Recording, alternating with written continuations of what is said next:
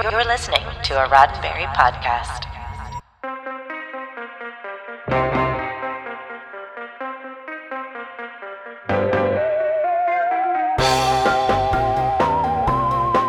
I'm Kim Horcher, and this is your Sci Fi 5. Five minutes of science fiction history for April 18th, a day which will live in infamy in your parents' checkbooks. For this was the day in 1980 that toy maker Kenner rolled out the first action figures, vehicles, and other toys for The Empire Strikes Back a month before the movie even hit theaters. That might seem like an odd footnote in genre history, except that this was the dawn of modern movie merchandising. In 1977, with Star Wars yet to premiere, George Lucas courted numerous American toy manufacturers, hoping to entice one of them to create toys for his upcoming film. Because 20th Century Fox wasn't entirely sure that Star Wars would catch on, the studio had allowed Lucas to personally retain the merchandising rights, and the optics of the movie's creator shopping those rights around were awkward.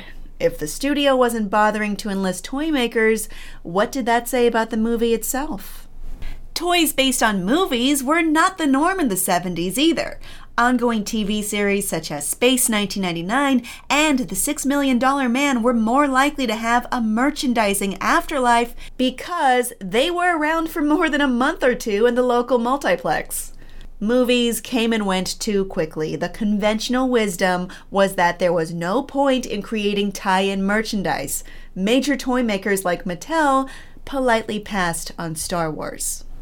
Kenner, a Cincinnati toy maker who had successfully turned the $6 million man into an ongoing profit center, took a chance on Star Wars, but signing on the dotted line so late in the proceedings that there wasn't enough manufacturing lead time to get toys on the shelves by Christmas, leading to the legendary early bird boxes. Parents bought them, filled out the postcard inside, and their kids would have the first four figures shipped directly to them in early 1978.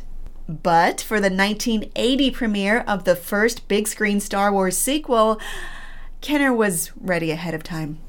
The Star Wars action figures were a smash success for Kenner and a major profit center for Lucas himself, so there was closer coordination between Kenner and Lucasfilm ahead of the Empire Strike Back's premiere in 1980.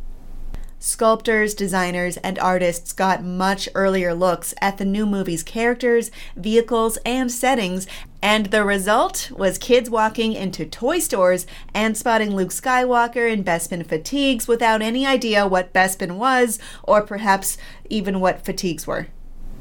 Some careful planning was in order to preserve the movie's surprises.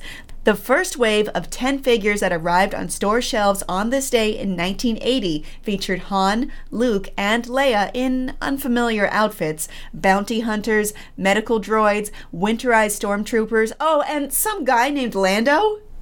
The packaging showed 31 figures in all, 20 from the first movie, the Boba Fett figure that arrived not long after the holiday special, and the 10 new figures. A couple of months later, a 32nd figure arrived Yoda, the Jedi Master, whose appearance and his action figure were held back to make sure the movie wasn't spoiled. Most movies with toy lines now follow this model, meaning that somewhere a toy manufacturer has rolled the dice on an upcoming movie being enough of a hit that people will want to buy toys based on it. That gamble doesn't always pay off. If the movie bombs, the toys might be keeping store shelves warm longer than the movie is even in theaters. And major franchises have to juggle getting merch out ahead of time while not spoiling major plot elements of the story, which was the case when The Mandalorian introduced us to another little green guy who wasn't available in toy form for several months. This has been 5 Minutes of Science Fiction History, your daily Sci Fi 5 for April 18th. Sci Fi 5 is produced by Roddenberry Entertainment.